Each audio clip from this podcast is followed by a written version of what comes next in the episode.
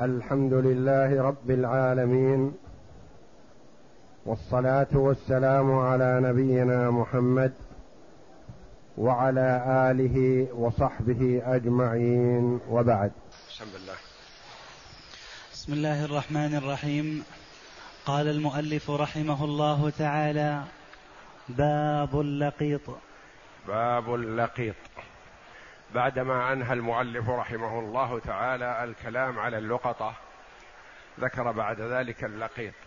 واللقيط هو آدمي يلقى منبوذ في مكان ما في المسجد أو في الطريق أو في أي مكان. فأخذه والقيام عليه واجب من فروض الكفاية. إذا قام به من يكفي سقط الإثم عن الباقين. وإذا لم يأخذه أحد وبقي أثم كل من علم به واطلع على حاله وقدر على أخذه. فلا يجوز أخذه لأن لا يجوز تركه لأن في أخذه إنقاذ له من الهلكة. وهو الطفل المنبوذ. الطفل المنبوذ. يعني موضوع في مكان ما كان يكون ابن زنا ولا يحبون يحب أهله أن يدرى من أمه ولا من المتسبب فيه فيوضع في المسجد أو في الطريق أو في مكان ما فياخذه أحد المسلمين. والتقاطه فرض على الكفاية. التقاطه فرض على الكفاية لأنه ما يصلح أن يترك. الغالب أنه يكون ابن يوم أو يومين أو أسبوع أو شهر فما يترك لأنه إذا ترك هلك. فيجب التقاطه. والتقاطه من فروض الكفاية. وعرفنا فروض الكفاية أنه إذا قام به من يكفي سقط الإثم عن الباقين. وإذا تركه الناس كلهم أثم كل من علم. أما من لم يعلم فلا حرج عليه. أثم من علم. وهذه الأشياء في الأمور الخاصة بعموم المسلمين. مثل تجهيز الميت وإطعام الجائع ونحو ذلك من الأشياء التي يحتاج إليها بعض الناس ولا يلزم الناس كلهم أن يقوموا بهذا وإنما إذا قام به من يكفي سقط الإثم عن الباقين. نعم. لأنه إن جاء ادمي من الهلاك فوجب كتخليص الغريق. وجب كتخليص الغريق مثل الغريق في البحر أو في الماء أو في النهر مثلا. يجب إنقاذه لمن يستطيع ذلك. أما من لا يستطيع فلا إثم عليه ولا حرج. لكن لو علم بذلك واطلع مجموعة من الناس وتركوه وهم يقدرون على إنقاذه اثم أثموا كلهم. وإن قام بإنقاذه واحد فله الأجر ولا إثم على الآخرين. وهو محكوم بحريته. وهو محكوم بحريته. يعني ما يجوز التقاطه على أنه رقيق يلتقطه أحد الناس فيربيه ثم يبيعه. إذا كبر وترعرع باعه لأنه رقيق يظن أنه امتلكه مثل المتاع. لا بل هو محكوم بحريته لأن الأصل في الآدمي الحرية. والرق عارض ما سببه الكفر. يعني الرق عارض سببه الكفر وإلا فالأصل أن الآدميين أحرار. نعم. لما روى سنين أبو جميله قال وجدت ملقوطا فأتيت به عمر رضي الله عنه فقال اذهب فهو حر ولك ولاؤه وعلينا نفقته. رواه سعيد في سننه. لما روى سنين. أبو جميلة قال وجدت ملقوطا وفي رواية وجدت ملفوفا. وجدت ملفوفا يعني غلام صغير ملفوف في لفافه. فأتيت به عمر. كانوا يرجعون إلى الولاة في أمورهم ولا يأخذه ويسكت عليه. رجعت فأتيت به عمر بن الخطاب رضي الله عنه أمير المؤمنين. فقال اذهب. فهو حر يعني لا يخطر على بالك أنه ملك لك تبيعه إذا شئت. لا هو حر. ولك ولاؤه يعني أنت أولى الناس بولايته لأنك أنت واجده. ما نأخذه منك ونعطيه غيرك. لك الولاء. أنت تلي أمره. وتؤجر على هذا. وعلينا نفقته. لأن وليه هذا ما تجب عليه نفقته. حتى لو لم يرجع إلى أمير المؤمنين وجب على كل من علم أن يساعده في النفقة. لانها لا تجب عليه نفقة وحده. لأنه لا قرابة بينه وبينه. ولا يلزم بنفقة أجنبي وإنما نفقته في بيت المال. فإذا لم يكن بيت مال ولم ينفق عليه من قبل الدولة والولاية الإسلامية فينفق عليه من عموم المسلمين. ما تتعين نفقته على واجده. ولأن الأصل في الآدميين الحرية الأصل في الآدميين الحرية والرق عارض بسبب الكفر. نعم. ويحكم بإسلامه في دار الإسلام إذا كان فيها مسلم. الحكم بإسلامه أو كفره ينظر فيه إلى المكان الذي هو فيه. هل هو في بلاد إسلامية؟ أو في بلاد كفار والمسلمون تولوا عليها. فإن كان في الدار دار إسلامية فهو محكوم بإسلامه. وإن كانت الدار دار كفر وليس فيها مسلم فهو محكوم بكفره. وإن كانت الدار فيها مسلمون وكفار وهي إسلامية فمحكوم بإسلامه كذلك. إذا كانت الدار فيها إسلام وكفار وهي بلاد كافرة فهذا محل خلاف. هل يغلب الدار؟ فيقال يحكم بكفره أو يقال يغلب الإسلام لأن فيه مسلمين فيه أفراد مسلمين محل خلاف. يبين هذا المؤلف رحمه الله نعم. ويحكم. ويحكم بإسلامه في دار الإسلام إذا كان فيها مسلم لأنه اجتمع الدار وإسلام من فيها. يعني إذا كان بلاد إسلامية وفيها مسلمون فيحكم بإسلامه لا إشكال. نعم. وإن وجد في بلد فيه كفار لا مسلم فيه فهو كافر. إذا كان في بلد كفار كل أهلها كفار ولا فيها ولا مسلم فهو محكوم بكفره لأنه تبع لأهل الدار. نعم. لأن الظاهر أنه ولد كافرين. ولد كافرين. لأن الظاهر أنه ولد كافرين.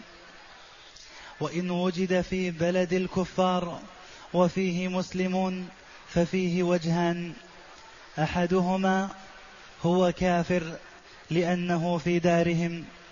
بلد كفار وفيها مسلمون وكفار. يقول فيه وجهان.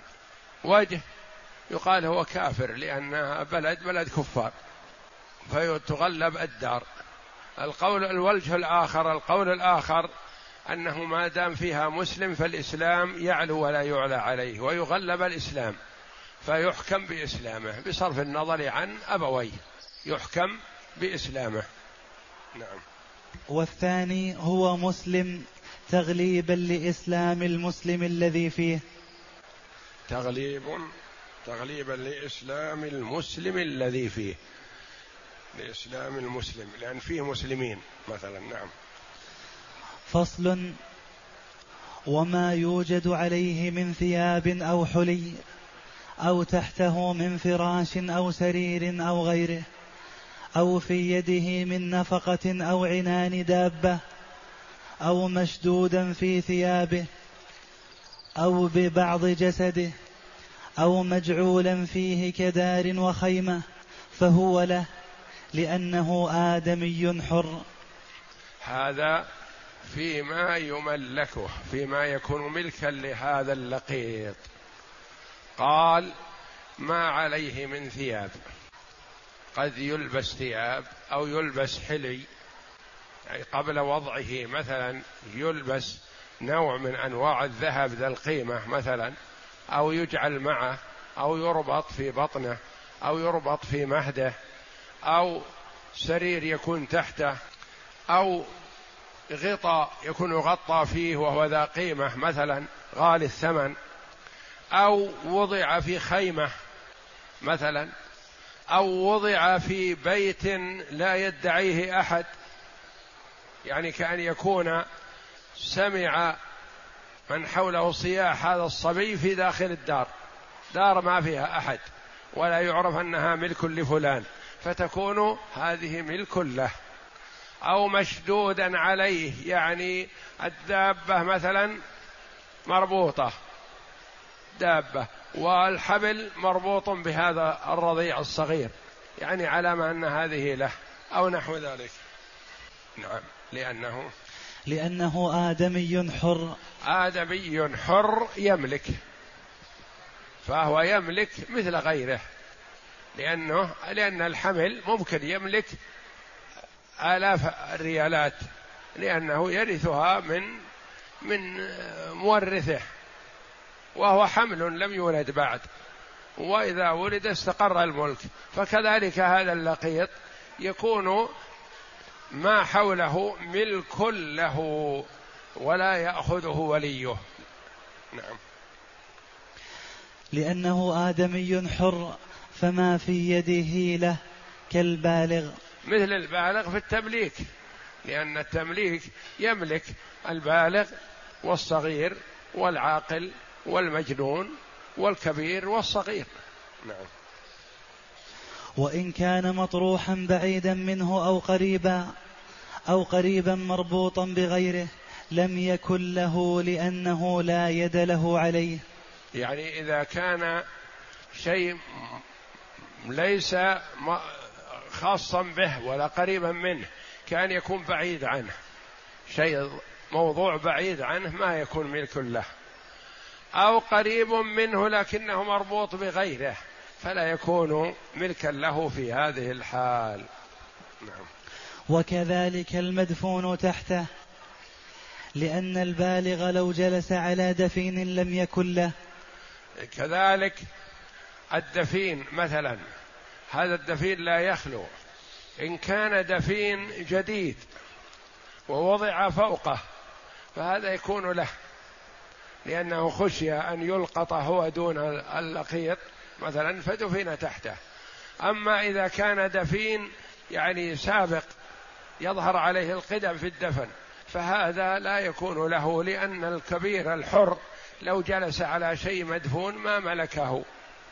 وقد مثلا تحضره أمه ومعه ذهب تريد أن يكون ملكا لهذا الولد وتخشى عليه من الخوف والرجاء.